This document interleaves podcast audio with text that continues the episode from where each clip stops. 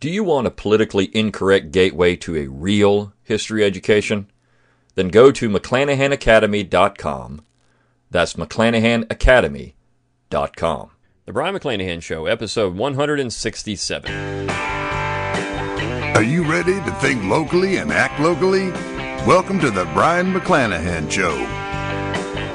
Welcome back to the Brion McClanahan Show. Glad to have you back on the program. Glad to be here. Before we get started, all the usual things. You can follow me on Twitter at Brion McClanahan. You can like my Facebook page at Brion McClanahan.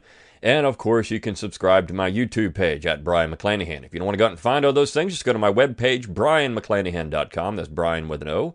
At the top of the page, you'll find all my social media buttons. And while you're there, you can help support the Brion McClanahan Show by going to brionmcclanahan.com forward slash support. Throw a few pennies my way, help keep the lights on, help keep the podcast going. Also, while you're there at the page, give me an email address and I'll give you a free ebook, Forgotten Founders, and a free audiobook of the same title read by yours truly.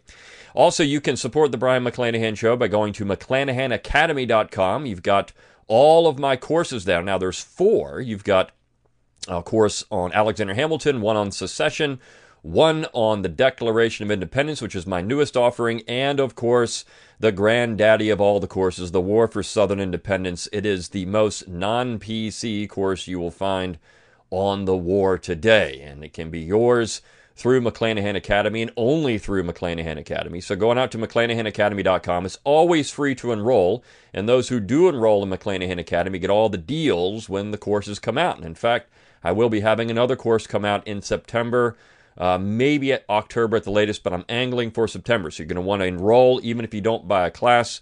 You're going to want to become a member of McClanahan Academy so you can get the deal when it comes out. And you're going to want this course. In fact, the topic of the podcast today is something I'll be covering in my next course. Also, you can support the Brion McClanahan Show, go, show by going to redbubble.com. You can purchase all your Brion McClanahan Show gear there. Just put my name in, Brion McClanahan. It'll come up with all the stuff. You can get t shirts, cups, wall clocks, stationery, all kinds of cool things, skins for your phones and iPad. So, lots of cool stuff uh, on Redbubble.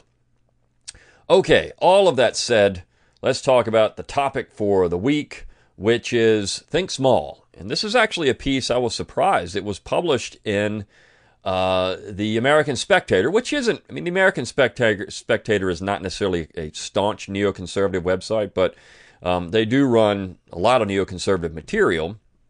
However, this particular piece is written by Ralph Benko, and um, the title is A Modest Proposal for Making America and the World Great Again and it's think small. Th- time to think big by thinking small. Now, I, I actually tweeted at uh, Mr. Benko and said, You must have been listening to my podcast, or maybe you've been reading the Abbeville Institute, or something like that. But this is the, these are things we've been talking about now for well over 100 episodes on the Brion McClanahan Show.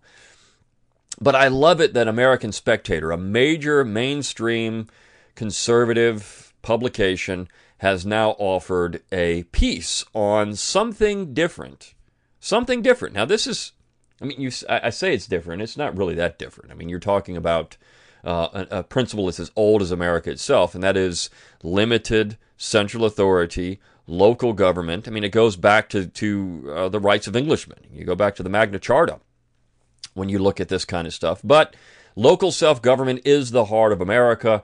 And so, what uh, Mr. Benko is saying here is that maybe it's time to apply this principle across the world. Now, I I could uh, quibble with that. I mean, I think that America is uniquely situated in that it is part of the Anglo-American inheritance, which is limited local self-government. Uh, not every people across the world, uh, not every political culture across the world is suitable for this. Um, you know, when you look at political cultures, there is something to that. There is something to a people, and as they develop things over time, and how that political culture reacts to certain situations. I would say, for example, that in China, the Chinese have a have a fairly authoritarian political culture. No matter what you do with China, China will always have that as part of their political culture.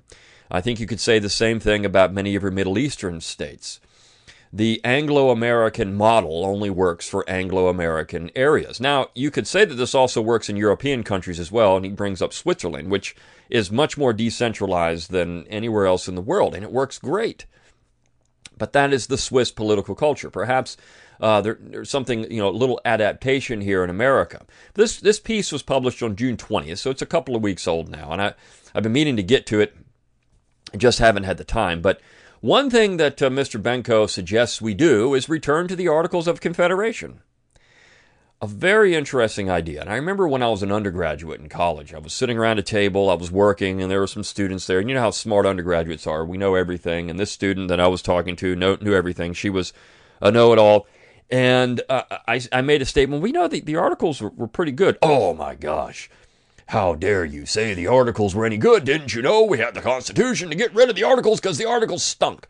Well, of course, this is a byproduct of years of indoctrination that the Articles of Confederation were the worst government ever created. Now, of course, there are members of the founding generation who thought that was the case. I mean, gosh, we had the Philadelphia Convention so we could amend the Articles. But keep that in mind. We had the Philadelphia Convention so we could amend the Articles. Not scrap the Articles, but amend the Articles. And when you look at what the Articles of Confederation did, it, it crafted a federal republic. It worked for American circumstances. It fit the model that Americans wanted based on their understanding of British constitutionalism. And when you look at that particular model, uh, the central authority, in their mind, could defend the colonies and it could tax or regulate trade. Not necessarily internal taxes, but it could regulate trade.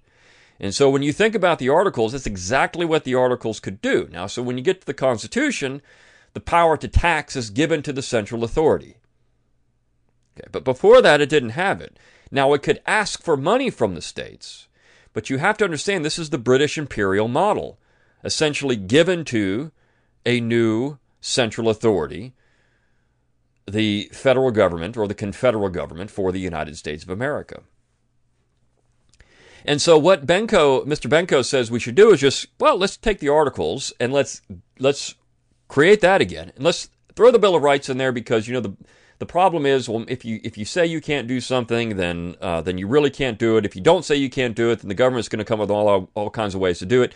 Even under the articles, and I've gone through this in my Hamilton book, how James Wilson uh, essentially duped the the Confederate Congress into chartering a bank, the Bank of North America, even though it had no power to do so but he duped them into doing it. And so you have to have some type of prohibitions on central authority, or they are going to assume, and this is a bad assumption, that they can do anything you tell them they can't do.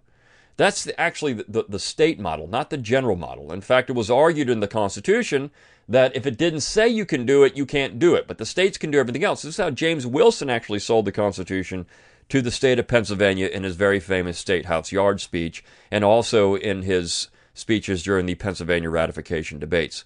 So, or on the ratifying convention of Pennsylvania for that matter. So he says, look, let's let's reinvent this articles. Now he goes through it, an interesting part of uh, American history, and that's modern American history. When people say, you know, the, we can't have the articles, we can't do it because the United States would be far too weak. Would be far too weak because you know what? We're vulnerable the articles would leave America vulnerable. So he says, wait a second here. He says, but wait a minute, quote, is it true that America is the world's only hyperpower? Well, yes, in point of fact, it is true, both economically and militarily.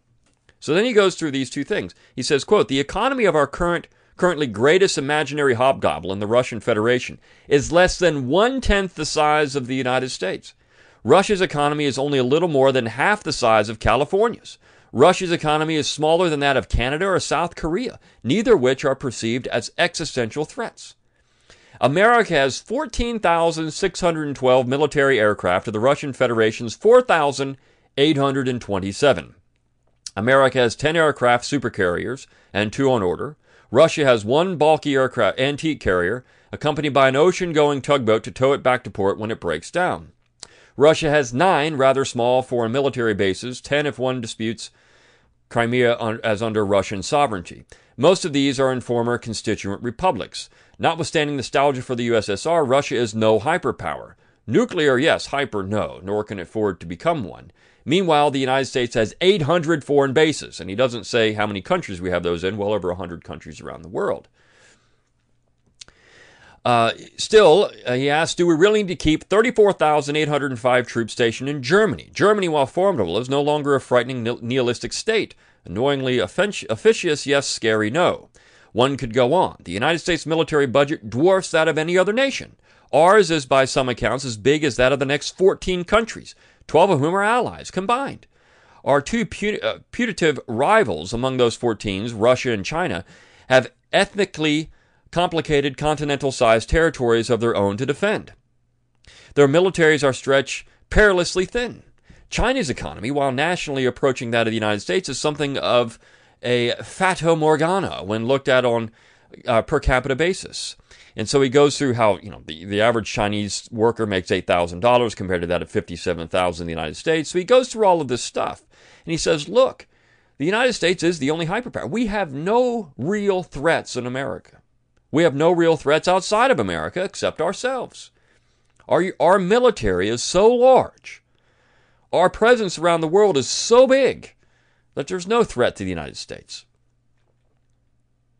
And then you look at the problem with all this, the strong central uh, central government. He says, you know what, my friends at Cato. Now, I, normally I don't I don't promote Cato here, but he says, look, they've worked so hard to get the United States budget from 400 billion to 4 trillion. They've worked so hard to downsize. Very funny line. The problem is that we have a government that is way out of control because of centralization. And both parties, unfortunately, as I've mentioned on this podcast several times, believe in centralization. It doesn't matter if you're a Republican or a Democrat, you want to centralize. You need to centralize. Why? Because it suits the nationalist agenda. Nationalism is the real problem in America. It doesn't matter if you are uh, someone who is uh, interested in, say, a religious issue. I mean, for example, why is it a lot of these issues that we talk about so contentious are national issues? They shouldn't be.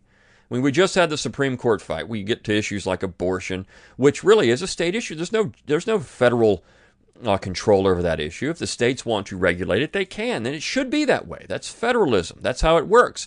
So the Supreme Court has overstepped its bounds in the Roe v. Wade decision in 1973. It's very it was it was a, a problematic decision then because it was not following the Constitution. This is the problem. And so now he's saying, look, I support Catalonia independence. I support Cal- California independence. I support uh, any type of independence movement you can get to. Why? Because I'm looking for the European Union to dissolve itself. Why? Because this is the right thing to do. It is the human thing. This is what Kirkpatrick Sale talks about in his very famous book, The Human Scale. A wonderful book if you haven't read that one. A wonderful book. The size of a government matters when it comes to a relationship between people. This is the Aristotelian way to look at government. It's also the English way to look at government. There's a reason why the English developed local self government, because it worked best and it was most functional. Now, of course, there can always be petty tyrants in any type of local government. There's you know, no government is perfect. You can have any, I mean, any situation can produce a tyrant. Any situation can produce someone who is going to abuse power. But as you centralize more and more power in one area and then you make it the seat of something, it invites corruption. This is what Hamilton loved about the British Constitution, it invited corruption. This is why Hume talked about his uh, ideal republic, which decentralized everything. So there was no seat of government that would allow for corruption. You couldn't go in and spend lots of money in one area because you would have had to influence thousands of areas. Well, that's why federalism is so beautiful. It also is the best when it comes to representative government. And I've talked about this on this podcast before, but think about the representative ratio in the Constitution 30,000 to 1. We're way beyond that now, 750,000 to 1 for the House of Representatives. We have no real representative government there. We have special interest government. We have government that's influenced by all kinds of uh, special interest groups, left and right. And then you have people talking about top down solutions. This is the problem with the socialists. They don't know what they're talking about. You can't have, first of all, these things are unconstitutional that they preach, anyways, but you can't have top down government. You're going to have extreme political unrest, and of course, that's going to create violence. We're seeing it all the time. This is why the left is going bonkers over a Supreme Court nominee, which really shouldn't matter at all. It shouldn't matter at all. But of course, we have Hamilton and Marshall and Black and Story to thank for all of that, which is why I wrote a whole book on that. So, this is the issue, the, issue of the future. This is the issue of the 21st century. I mean, if California breaks up into three states, it can cause some problems. And of course, you have more senators. I think California should just secede. I mean, that really should be the case. California should just go its own way, and while you're at it, bring Washington and Oregon with you. And if you don't want to live in the People's Republic of California, uh, the good people of the United States may be willing to help you relocate to real America. Think about how that would change America. But it would also change California. The people of California would no longer be uh, subjected to those terrible flyover people in the Midwest and the South, uh, in the West, who are always trying to thwart their socialistic uh, dreams. That, that wouldn't happen anymore. They could have whatever they want. And then you could get the deep north out of the Union, they could do the same thing. So all of us people in flyover country would be more than happy to have our own government uh, free from your abuse in the deep north and the far west. Get rid of that, and we would have some type of uniformity when it comes to a central government. But not only that, we should be looking to decentralize even further. We should go back. I mean, I kind of like this idea for the Articles of Confederation. Now, the other thing he doesn't bring up is the Confederate Constitution, which actually improved on the Articles and the U.S. Constitution substantially. And of course, I talk about the Confederate Constitution in my class on the war. It's also going to be a subject of my next course, which is coming up in again September. You want to get this because it's it's a course on American constitutionalism. And I'm going to cover all of this stuff the Articles of Confederation, state constitutions, the U.S. Constitution, the Confederate Constitution, all of that stuff is going to get discussed because I think it's important to understand the American constitutional tradition. Even I'm going to discuss a little bit of the British model leading into the American War for Independence because you have to understand that to understand American constitutionalism. So we have all these wonderful things going on. And of course, Mr. Benko was saying, hey, look, and then look at Switzerland. He brings up Switzerland. How many times? This is amazing to me that someone, this was published in a major mainstream neoconservative publication like Spectator, because nobody's talking about Switzerland outside of. I mean, this is, in some ways, I look back at this, and I look back, you know, the 10th Amendment Center, which is about uh, 10, maybe 10 years old now, something like that. Uh, the Abbeville Institute, which is 15 years old, 16 years old. Uh, 20 years ago, nobody was talking about this stuff. Nobody was talking about state nullification. Nobody was talking about this type of decentralization. In America, nobody was talking about it. And if you did talk about it, in the 80s, you were called a pinko because all you wanted to do is destabilize America. And some of that language is coming back, unfortunately. But this is the real issue of the 21st century. How can people better govern themselves? Uh, Miss Ocasio Cortez in New York should be able to have whatever socialist dream she wants in the Bronx, but don't apply that to the rest of America. I mean, this is something that should be fundamental to our understanding our wiring as a people in America from the Anglo-American tradition. Of course, you can't say that now because that's uh, that's uh, culturally superior, but that's where our political tradition and our legal tradition comes from. And thank goodness it does, because we could have something else that would be far worse. But the Anglo-American tradition is one of decentralization and local self-government. And so he brings up these questions. Why is it that we're always looking for more and more centralization? Why are all these issues national issues, quote unquote national issues? Should they be? Should we have national issues for everything under the sun? Should we be thinking small? If we if everyone in the world thought small. So this is this is the one problem I have with the article. Let's just think about here in America and how much better it would be if we all thought locally and acted locally. That's been my motto of this podcast really since the beginning. What is it? What would happen if we all thought locally and acted locally? If we all swept around our own doorstep and didn't pay attention to what was happening everywhere else? If a Supreme Court nomination didn't cause riots in the street? If somebody winning a primary in the Bronx didn't cause people to start wringing hands or cheering for the coming of the pinko wave in America? Wouldn't that be better? Wouldn't it be better if we knew who our school board was? Wouldn't it be better if we knew who our local politicians were? Because that's really where the rubber meets the road when it comes to uh, to, to, politics. You know, the, the, street sweeper that comes in front of my house Uh, I pay for that in my local taxes. Wouldn't it be better if I just focused on those things? Who the mayor of my town is? Because that's where I live. This is where I see the economic development. This is where I see things going on. Now, of course, we can talk about taxes and how that affects our bottom line. And wouldn't it be better if we didn't have, as he says, the power for the central government to do that? To take that money? Yeah, yeah, it would be. I mean, these are grand things. Uh, so, wouldn't it be better if we had much more decentralized government when it comes to the center? Absolutely. Because all of these issues, the things that we wring our hands over on a daily basis, ah, I don't know if we're going to have health care. Uh, I don't know if we're going to have jobs. Uh, what about the minimum wage? Uh, what about fair housing? Uh, what about, uh, you know, take your social, take your pick of social issues.